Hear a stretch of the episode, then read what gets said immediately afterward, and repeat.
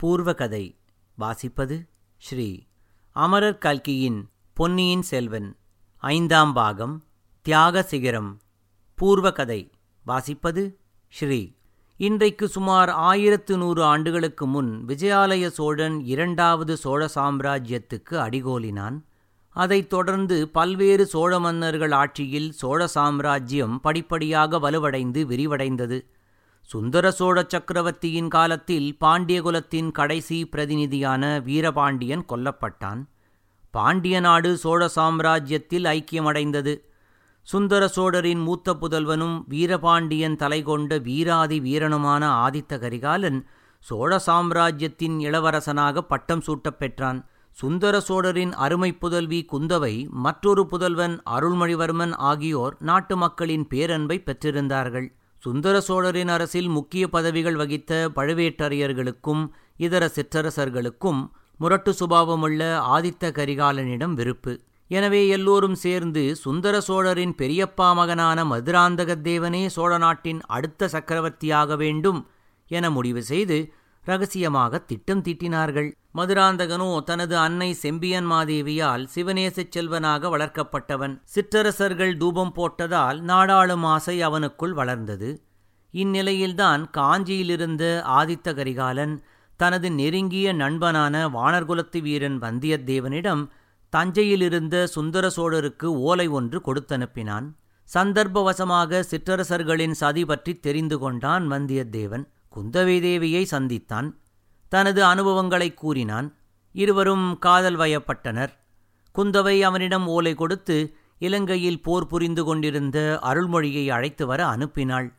வந்தியத்தேவன் பல சாகசங்கள் புரிந்து பூங்குழலி என்ற ஓடக்காரப் பெண்ணின் துணையுடன் அருள்மொழியை சோழ நாட்டுக்கு அழைத்து வந்தான். இதற்கிடையில் வீரபாண்டியனின் ஆபத்துதவிகளான ரவிதாசன் சோமன் சாம்பவன் முதலானோர் சோழகுலத்தை அடியோடு அழித்துவிட்டு மீண்டும் பாண்டிய சாம்ராஜ்யத்தை ஸ்தாபிக்க சதித்திட்டம் தீட்டினார்கள். அவர்களுடன் சதியில் ஈடுபட்டிருந்தவள் பழுவேட்டரையர்களுள் மூத்தவரான பெரிய பழுவேட்டரையரின் இளம் மனைவி பேரழகி நந்தினி. நந்தினி குழந்தை பருவத்தில் பழையாறை ஆலயபட்டர் வீட்டில் வளர்ந்தவள். ஆதித்த கரிகாலர் அவளிடம் ஈடுபாடு கொள்வதை உணர்ந்து செம்பியன் மாதேவி அவளை பாண்டிய நாட்டுக்கு அனுப்பிவிட அங்கு வீரபாண்டியனிடம் அன்பு கொண்டாள்.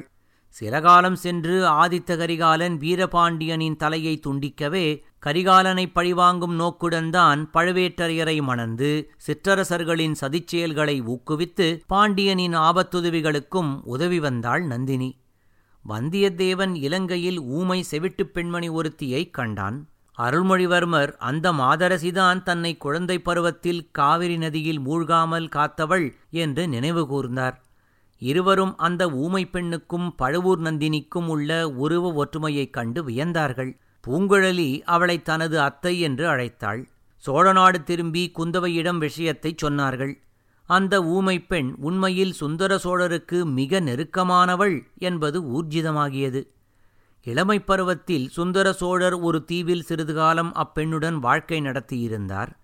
பிறகு அவளை கைவிட்டு சோழ நாட்டை ஆளும் பொறுப்பை ஏற்றிருந்தார். அவளுக்கு துரோகம் செய்த குற்ற உணர்வு அவரை வாட்டியது. ஏற்கனவே பாரிசவாயுவால் தாக்கப்பட்டவர் இன்னும் தளர்ந்து போனார். ஊமை பெண் மந்தாகினிக்கும் சுந்தர சோழருக்கும் பிறந்தவளே நந்தினி என்று குந்தவை ஊகித்தாள். அப்போது ஆதித்த கரிகாலன் நந்தினியை சந்திக்க கடம்பூர் சம்புவரையர் அரண்மனைக்கு போய்க் கொண்டிருந்தான்.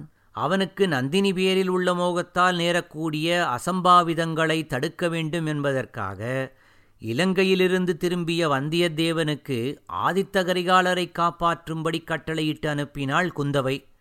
மந்தாகினியை சுந்தர சோழரிடம் அழைத்துச் செல்ல ஏற்பாடுகள் செய்தாள்.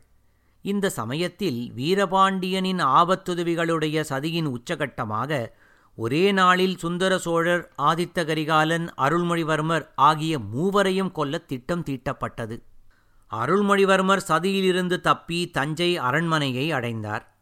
சுந்தர சோழருக்கு வைக்கப்பட்ட குறியை தான் ஏற்றுக்கொண்டு உயிர்த்தியாகம் செய்தாள் மந்தாகினி. கடம்பூர் சம்புவரையர் மாளிகையில் இருந்த ஆதித்த கரிகாலனை காப்பாற்ற வந்தியத்தேவனும் அவனிடம் காதல் கொண்ட சம்புவரையர் மகள் மணிமேகலையும் முயன்றார்கள். ஆனால் அவர்கள் முயற்சி தோல்வியுற்றது. கரிகாலனைக் கொன்றது யார் என்று சரியாகத் தெரியாத நிலையில் கொலைப்பழி வந்தியத்தேவன் மீதும் விழுந்தது. சோழ நாட்டு முதன் மந்திரி அனிருத்த பிரம்மராயர் இவருடைய சீடன் ஒற்றன் ஆழ்வார்க்கடியான் பெரிய பழுவேட்டரையர்தான் நந்தினியின் பேரில் சந்தேகம் கொண்டு அவளை கொல்ல நினைத்து தவறுதலாக ஆதித்த கரிகாலனைக் கொன்றார் என்பதாக இவன் எண்ணினான். ஆனால் உண்மையில் நடந்தது என்ன என்பது குழப்பமாகவே இருந்தது. நந்தினி குதிரை ஏறி சோழ நாட்டை விட்டே வெளியேறினாள். பிறகு திரும்பவே இல்லை. ஆதித்த கரிகாலனின் மரணம் சோழ நாட்டில் பெரிய கொந்தளிப்பை ஏற்படுத்தியது. மக்கள் அருள்மொழிவர்மரே பட்டத்துக்கு வரவேண்டும் என்று விரும்பினர். அருள்மொழியின் தாய் வழிப்பாட்டனார் மலையமானும் அவன் மீது காதல் கொண்டிருந்த கொடும்பாளூர் வானதியின் குலத்தவரும் அருள்மொழியை ஆதரித்தார்கள். ஆனால் மதுராந்தகத்தேவனுக்கு தான் சிம்மாசனம் ஏற வேண்டும் என்று ஆசை. அப்போதுதான் செம்பியன்மாதேவியும் முதன் மந்திரி அனிருத்தரும் மதுராந்தகனுக்கு அவனது பிறப்பை குறித்த உண்மையைச் சொன்னார்கள். மதுராந்தகன் செம்பியன்மாதேவியின் வயிற்றில் பிறந்த பிள்ளையல்ல குலப்பெருமையற்ற ஒரு செவிட்டு ஊமை பெண்ணுக்குப் பிறந்தவன் அவன் என்பதே அந்த உண்மை. இவ்வுண்மையை மதுராந்தகனுக்கு செம்பியன்மாதேவி தெரிவிக்க அவன் ஆடிப்போகிறான் அச்சமயம் எதேச்சையாக அங்கு வரும் அருள்மொழிவர்மர் தமக்கும் குந்தவைக்கும் கூட ஈழநாட்டு ஊமை ஸ்திரீ மூலமாக அவ்வுண்மை தெரியும் என்று கூறுகிறான். மதுராந்தகரே ஆட்சி பொறுப்பை ஏற்கட்டும் தமக்கு அது வேண்டாம் என்று அவன் கூற முதன் மந்திரி அனிருத்தர் இது விஷயமாக அவசரப்படாமல் ஆலோசித்து முடிவெடுக்க வேண்டும் என்று சொல்லிவிடுகிறார். கொலைப்பழி சுமத்தப்பட்டு பாதாளச் சிறையில் இருக்கும் வந்தியத்தேவனைப் பற்றிய வருத்தமும் குழப்பமும் குந்தவையை வாட்டுகின்றன. அச்சமயம் வானதி வந்து குந்தவையைக் காண மணிமேகலை வந்திருப்பதாகச் சொல்லுகிறாள். இனி மணிமேகலை கேட்ட வரம் ஐம்பத்தி ஒன்றாம் அத்தியாயத்தில் சந்திப்போம்.